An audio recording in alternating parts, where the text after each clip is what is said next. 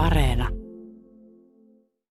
Radio Suomen sunnuntai-vieraana on tänään jalasjärveläinen eteläpohjalainen viinatehtailija, yrittäjä, viinankeittäjä vai Marko Mäkinen. Miten sua oikein pitäisi niin sanotusti tituleerata? No kyllä, kaikki, kaikki nuo käy, että ei, ei yrittäjiä tässä ollaan niin kuin monellakin eri alalla, että ei, ei sillä väliä niin ole. Me mentiin, tai tulimme sulle tärkeälle paikalle. Sulla on tässä Pramian viinatehtaan takana tontillasi varmaan tällainen puolen kilometrin kiitotie omalle pienkoneelle. Ja t- tätä me nyt tässä ravataan edes takaisin, mutta tämä on sulle merkityksellinen paikka. No kyllä, kyllä se näin on, että tota, se lentäminen aikoinaan lähti toki harrastuksesta, mutta sitten, sitten min, se, se, aika paljon tulee työmatkoja mentyä ja nyt on, nyt on niin sellainen harrastelentäminen jäänyt aika vähälle, että yleensä, yleensä mä oon niin jo, johonkin menossa aina, että, ja yleensä työmatkoilla kyllä, että tuolla meidän Toholammen tehtaalla on sitten toinen kiitotie, niin sitä väliä nyt ehkä kaikkein eniten tulee ajettua kai lennettyä sinne, että, mutta kyllä tämä kiitotie nyt on ja se aikoinaan piti tänne omaan kotimetsään tehdä ja vähän kipeätäkin se otti, kun puita piti kaataa, mutta, mutta ei se nyt ole sitten, se on, se on nyt parikymmentä vuotta tässä ollut ja ihan hyvä päätös se on ollut. Palataan tähän paikkaan siihen, mitä kaikkea tässä Kiitotien vierellä teet, niin vähän myöhemmin ja palataan tuonne yläilmoihinkin, mutta mitä kuuluu koronat keväänä viinatehtaalle? Tehdäänkö muuta kuin käsidesiä? No joo, kyllä me tehtiin. Me tehtiin sitä kolmisen viikkoa tuossa aika aktiivisesti. Tehtiin käsidesiä ja, ja, ja nyt ollaan sitten palattu ihan niin kuin, ö, näihin normaaliin alkoholipitoisiin ja alkoholittomiin tuotteisiin ja vesiin. Ja kyllä käsidesiinkin varmasti palataan tässä että vielä, mutta pitää nyt tuo varsinaista leipätyöstäkin pitää kiinni, ettei markkinat mene sen takia sitten, että vain käsidesiä tehdään. Mitäs ne suomalaiset, millaista, millaista tavaraa menee, eli mistä ne tykkäävät, mitä juodaan? No mehän ollaan oikeasti likööritalo, meillä on niin kuin likööreissä niin kuin su, suurin edustus ja, ja, ja liköörit menee toki, toki nykyäänkin vielä, että ne on koktaileihin käytetään paljon likööriä, ihmiset tykkää kotona tehdä koktailia ja no sitten meillä on toki, toki mitä erilaisempia tuotteita, että tässä nyt viime itsenäisyyspäivänä oli tämä linnanpooli oli meidän hitti ja se, sitä olisi kyllä mennyt valtavia määriä, jos olisi osattu tehdä, mutta nyt ens, ens itsenäisyyspäivään sitten yritetään varautua paremmin. Että.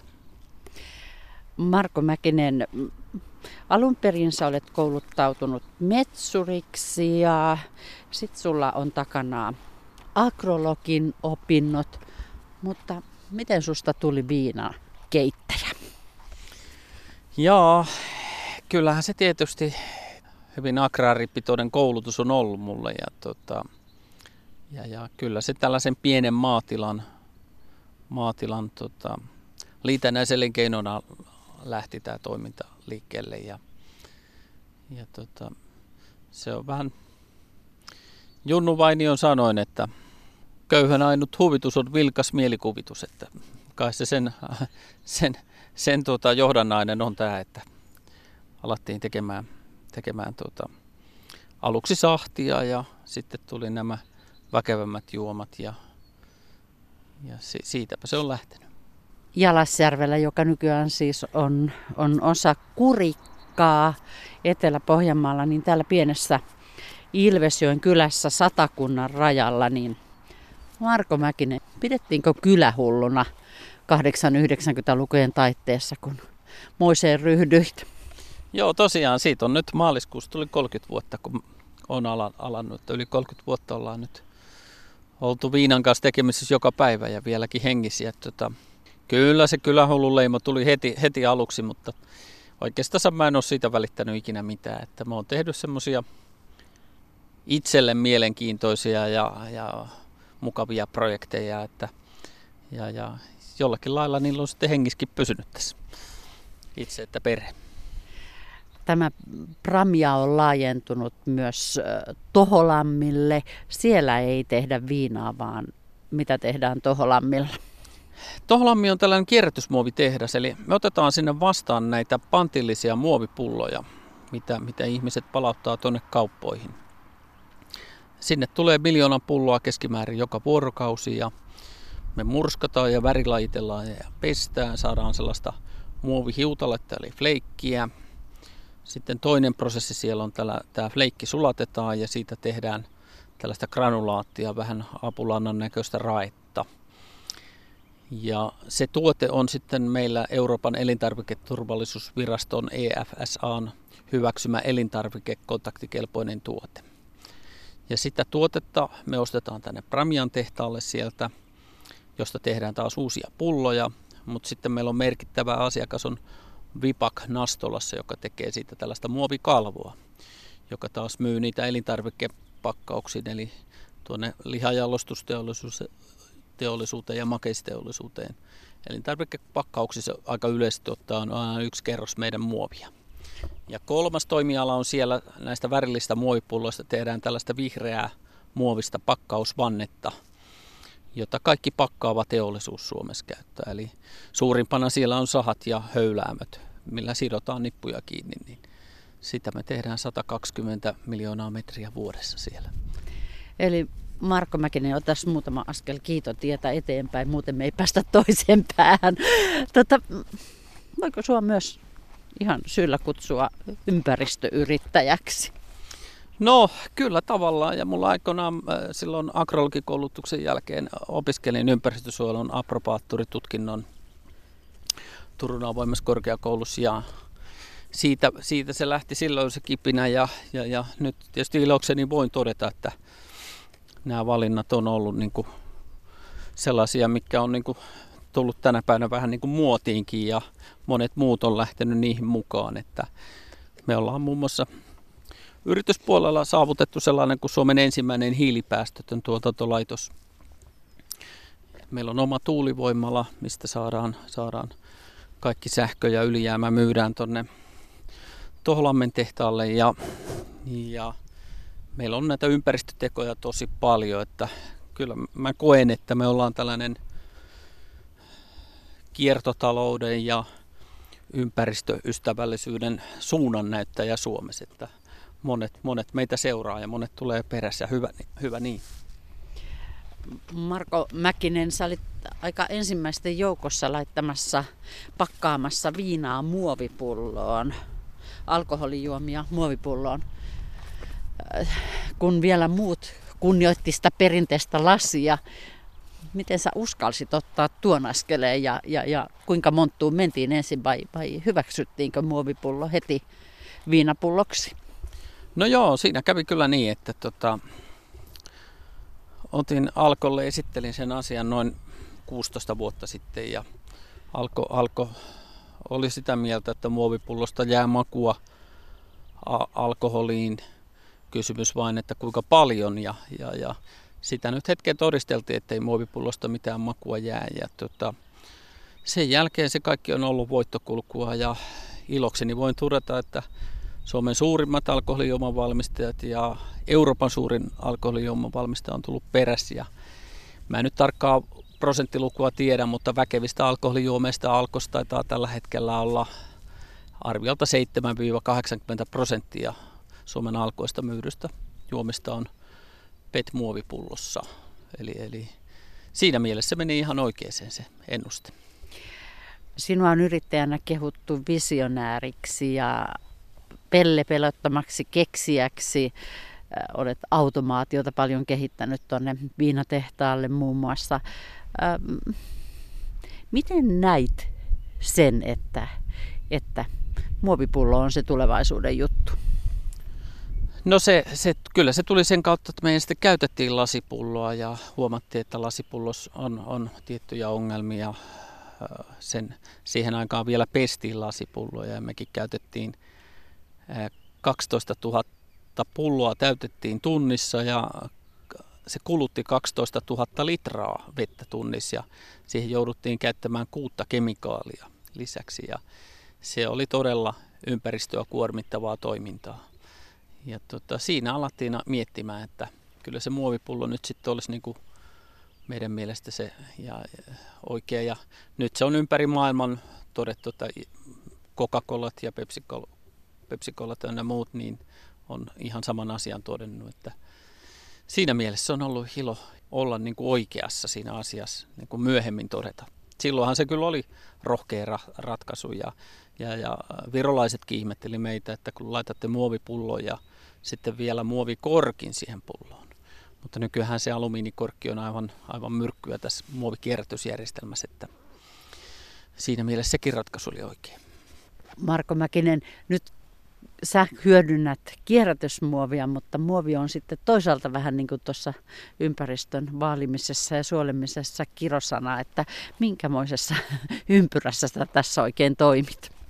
Joo, aika hauskaa ollut tätä keskustelua seurata tässä viime aikoina ja tuota, itse muovihan on täysin viaton.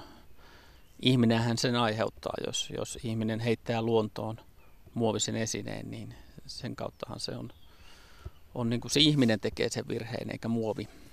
Sen jälkeen kun näistä mikromuoveista ja muusta alettiin keskustelemaan, niin meidän nimenomaan Toholamin tehtaan jatkojalostustuotteille niin kysyntä räjähti ja me ollaan nykyään siinä tilanteessa, että, että, että kierrätysmuovia haluaa kaikki toimialat ja kaikki laitokset. Että kyllä Suomessa on pulloista 96 prosenttia palautuu takaisin kiertää ja, ja, ja se on ihan, ihan huippua koko maailmassa. Ja, että kyllä mä väittäisin, että jos kaikki muut maat tekis muovin kierrätyksen pullojen osalta varsinkin, niin samalla lailla kuin Suomi, niin tällaista ongelmaa, ongelmaa ei olisi maailmanlaajuisesti.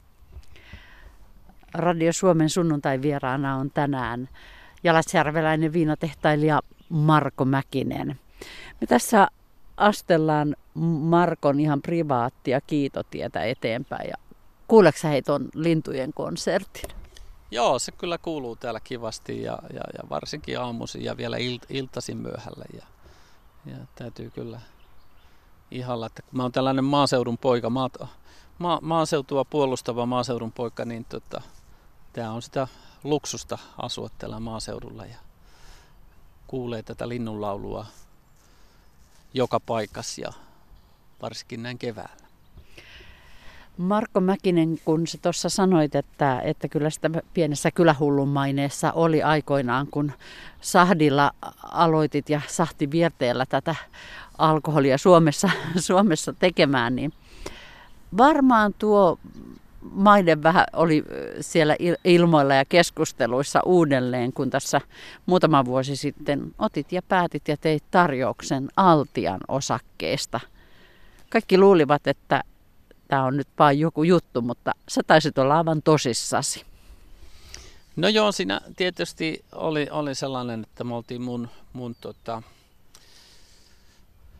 konsultin kanssa laskettu näitä Altian, Altian niin kuin liikearvoja varmasti yli 10 vuotta jo laskettu. Aina Altian tilinpäätöksistä laskettu, että minkä arvoinen se yritys olisi ja, ja, ja niitä niin kuin vain, vain niin kuin tehtiin sellaista harjoitusta tuossa ja, ja, ja sitten siinä tuli lopuksi se, kun Altiastahan ei ollut kukaan kiinnostunut, sehän on ollut pitkäänkin oli jo myynnissä, mutta siitä olisi saanut ostaa vain alle puolet. Ja sitten ei kukaan yritys Suomessa eikä maailmallakaan kiinnostunut ostamaan. Että, niin se muuttui sitten se valtion suhtautuminen siihen Sipilän hallituksen aikana. Ja siitä sitten oltiin valmis yli puolesta luopumaan. Ja, ja, ja sen jälkeen se lähti se asia ja tosin täytyy itse sanoa, että itse oli vähän liian myöhään liikkeellä sitten jo siinä vaiheessa. Valtiolla oli, oli, oli hyvin tarkat ajatukset siitä, että lähdetään, he tekevät tästä pörssiyhtiön, että olin, olin kyllä siitä yhteydessä ministereihin ja, ja, ja kaikkiin virkamiehiin, jotka sen ympärillä oli. Ja, ja, ja me kuitenkin päätettiin sitä tehdä tarjous, tarjous sitten viime metreillä, mutta sikäli oli aika hauskaa, että se pörssin listautumisen arvo oli täysin sama, mitä me tehtiin laskelmat. Että sikäli, sikäli se summat oli niin kuin me oltiin ihan oikeassa, sen summan kanssa. Se oli oikeastaan täysin sama summa, millä me, mitä me tarjottiin siitä. Ja, mutta siinä kävi niin, että poliittisesti se, ymmärrän kyllä kansanedustajia että, ja ministereitä, että poliittisesti se on huomattavasti helpompi viedä pörssiin se yritys, jolloin, jolloin aina voidaan sanoa, että pörssi määrittelee hinnan automaattisesti. Että siinä olisi voinut käydä niin, että jos se olisi mulle myyty, niin jos mulla sitten sen yrityksen kanssa olisi mennyt huonosti, niin ministerit olisi saanut ja poliitikot siitä itselleen niin kuin rastin, että myytte tuollaiselle, joka huonosti pärjää sen kanssa, niin, tai sitten toistepäin, jos mä olisinkin menestynyt sen yrityksen kanssa, niin sitten oltaisiin sanottu, että myytiin liian halvalla. Että poliittis- mä näin sen asian niin, että poliittisesti se oli kaikista helpoin, helpoin viedä pörssiin, jolloin, jolloin pörssit määrää sen arvon. No kuule, kuinka paljon ma- m- tavallaan maistelit eloa sillä, että Altian pääkonttorin paikkakuntana lukisi Ilvesjoki. Kyllä se niin kuin ehkä pääpaikkaksi olisi tullut Koskenkorva tai, tai Seinäjoki. Että kyllä mä ehkä olisin, olisin, Altian työntekijöille se on vähän huono homma. Mä olisin ehkä lopettanut sen Helsingin pääkonttori ja, ja, ja Rajamäkikin olisi sitten pitänyt miettiä uusiksi. Että, ja työntekijämäärä olisi, olisi kyllä olisi aika lailla tullut karsituksi, että siinä mielessä olisi ollut vähän niin kuin huono asia kyllä varmasti nykyisille työntekijöille. Marko Mäkinen, yrittäjänä pitää olla visionääri ja pitää olla rohkeutta, mutta millä sä perustelit itsellesi, että sulla olisi ollut se tietotaito ja, ja taloudellinen kantokyky ostaa Altian osakkeet? Periaatteessa me tehdään ihan täysin samaa hommaa mitä Altia. No tislaamo heillä on toki isompi, mutta, mutta periaatteessa tuo pullottaminen ja pakkaaminen, niin se on ihan sitä samaa työtä, mitä me ollaan nyt tehty 30 vuotta.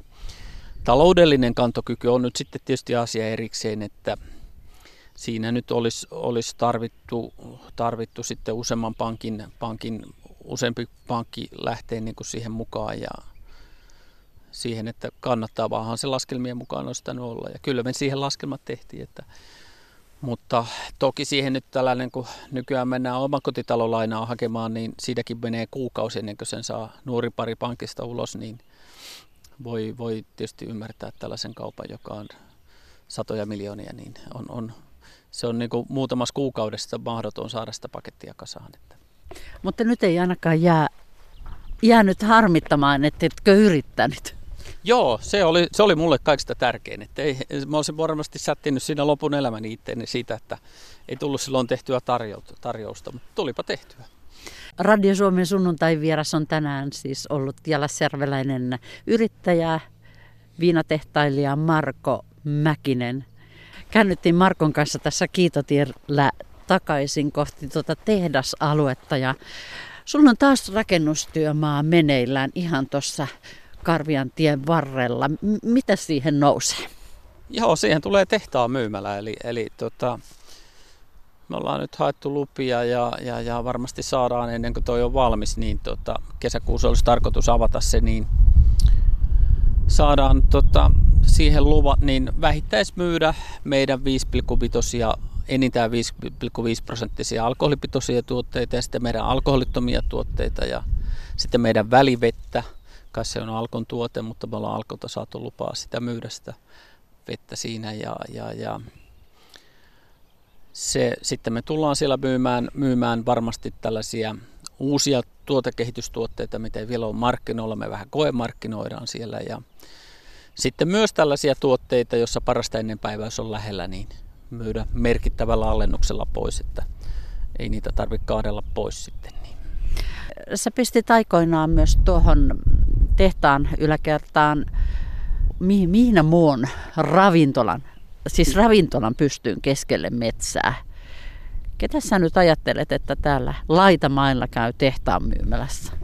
Joo, niin kuin meidän sähkömies sanoi, että täällä Kyröllä, käykö täällä Kyröllä ketään, mutta kyllä se niin kuin, tuo ravintolan nimihän on Missä minä olen, eli pohjalaisittain Mihinä moon. Ja tuota, tuossa on nyt toi Anne Mattilan taidekahvila on ihan, ihan lähettyvillä ja, ja, ja Alpon Savanni, mikä on tällainen itetaiteilija ja Nummijärvellä on tur, turvekammi, että kyllä, kyllä me nyt eniten tällaisia turistiryhmiä tähän niin odotetaan, eli, eli tällaisia pussi, pussilastillisia. Että varmasti joitain satunnaiskulkijoita, jotka menee jokin Poritietä menee, niin tämähän on ihan vierestä paikka, mutta tuota, kolmostie jopa menee kymmenen kilsan päässä, että sieltä sitten tietysti kesälomamatkalla, että voi tulla kävijöitä. Että kyllähän tässä nyt tämän koronakesän jälkeen ennustetaan, että Suomessa tulisi niin kuin kaikkien aikojen kotimaan matkailukesä, että sitä tässä nyt odotellessa. Palataan tähän sun kiitotie-aiheeseen. Nyt vähän tuuli puskee tänne. Pääseekö pienkoneella tästä aina ylös? No kyllä, kun tässä asfaltti on, niin kyllä tästä, tästä pääsee aina ylös. Että sitten Tohola, Toholammin tehtaan vieressä on se toinen kiitotie, niin se on nurmella, niin sinne ei pääse niin kuin ympäri vuoden. Mutta tätä kyllä aurataankin talvisi, että tämä on ihan ympärivuotisessa käytössä. Miltä tämä maailma näyttää, kun vietät tuolla taivaalla aikaa? Paljon. Millaisia ajatuksia siellä yrittäjän mielessä pyörii? Tulevatko ne suuret bisnesideat, niin kuin tuo altian ostaminenkin siellä mieleen? Ei, se ei tullut siellä, se tuli tuulimyllyyn kiivetes se idea, mutta tota, se korkealla sekin. mutta se, että, että, että tämä, tämä, niin kuin tämä maailma on aika kaunis ja aika hieno tuolta ylhäältä päin katsoen. Se on ihan erilainen kuin täältä alhaalta päin katsoen. Ja tota, mä, niin kuin, mä en kaipaa, että mulla olisi lentokoneessa moottoria tai tehoa tai mulla ei niin kuin se vauhdihurma ei, niin kuin, se ei ole lentämisessä mun juttu, vaan, vaan, vaan se lentämisen kauneus, kai, niin se maisemien kauneus. Ja tietysti mm, kun on kiireinen aikataulu, niin nopea liikkuminen paikasta toiseen, niin se on hyvin tärkeää, että päästään nopeasti paikasta toiseen, mutta kyllä se, kyllä se on erilaista. Että joskus muistan, muistan, kun tuli tosi paljon lennettyä, sitten lasten kanssa lähin tuonne Keski-Suomeen lomalle, niin – mä en meinannut osata enää maanteita pitkin mennä ollenkaan. Mä eksyin moneen kertaan, kun oli tottunut lentäessä, lentäessä menemään aina suoraan. Mä olen myös kuullut, että sä vietät myös vapaa-aikaa täällä, täällä tuota, Kiitotiellä. Mitä sä täällä teet? Täällä tehdään aika monenkinlaista to- to- to- toimintaa. Mulla on tota, talvisin, kun tämä paikka, missä me asutaan, niin tämä on aika korkea ja tänne ensilumi tulee aika varhain. Ja, ja, ja Mä auraan tämän kiitotiestä tuota, perelevyllä, otan tarkasti lumen tuonne sivuun talteen yhteen paikkaan ja sitten mulla on latukone tuolla ja mä teen siihen hiihtoladut sitten, että sitten mä töiden jälkeen yleensä pimeä siltasin ottalampun kanssa hiihtelen näitä ja, ja, ja kuuntelen äänikirjaa täällä ja sitten toki, toki sitten teen vielä kesäsin sulamaan aikana niin kaivaminen, kaivinkoneella kaivaminen on yksi mun lempiharrastuksia. No mä näen sen kaivinkoneen tuossa, mutta mä en malta olla nyt kyllä sanomatta Marko Mäkinen, että siis sä vedät suksilla tätä puolen kilometrin tasaasta baanaa niin kuin edes takaisin. Joo, joo. Vähän, vähän hulluutta se vaikuttaa, mutta silloin sitä tekee tosi mielellään, kun missään muualla ei ole lunta ja eikä latua, niin täällä jo pääsee hiihtämään. Että Toki mä pääosan äh, kilometreistä hiirän Lapissa tuolla Levillä, Levillä, missä mulla on vapaa-ajan asunto, niin siellä, siellä ne kilometrit tulee sitten, mutta kyllä tässäkin tulee, aika paljonkin tulee jo, joinakin vuosina. Mutta toi kaivinkone on tosiaan sun yksi lempityöväline. Joo, se on, se on, se, on semmoinen, kun mullakin nyt on noin 30 työntekijää tässä jokapäiväisessä työssä. Ja tota, mä lähden kaivikoneella sitten kaivamaan jotain, niin, niin, niin mä näen kerrankin se kätteni työni tuloksen ja mä saan kuunnella hyvää radiota tai äänikirjaa. Ja tuota, mä niin konkreettisesti näen sen, mitä mä teen. Että normaalistihan mun työ on sitä, että työntekijät tulee kysymään, kun niillä on ongelmia. Että ne ei yleensä tule mulle puhumaan mitään, kun menee hyvin, mutta niillä on ongelmia, niin silloin mulle tullaan kertomaan. Eli, eli mun päivätyöni on erilaisten ongelmien ratkomista. Ja sitten kun mä pääsen kaivamaan, niin mun ei tarvitse ratkoa kenenkään ongelmia, vaan mä kerrankin näen, että mäkin teen jotain ja, ja, ja sitten saan kuunnella hyvää musiikkia. Mutta kyllä sitten välistä, kun on sellaisia projekteja, missä pitää oikein tosissaan kaivaa kymmenen tuntia, niin sitten se ei enää tunnu kivalta. Että, että se on, kaikista parasta se on silloin, kun mä saan tehdä sitä silloin, kun mä itse kerkeen ja juuri se aikaa, mitä kerkeen.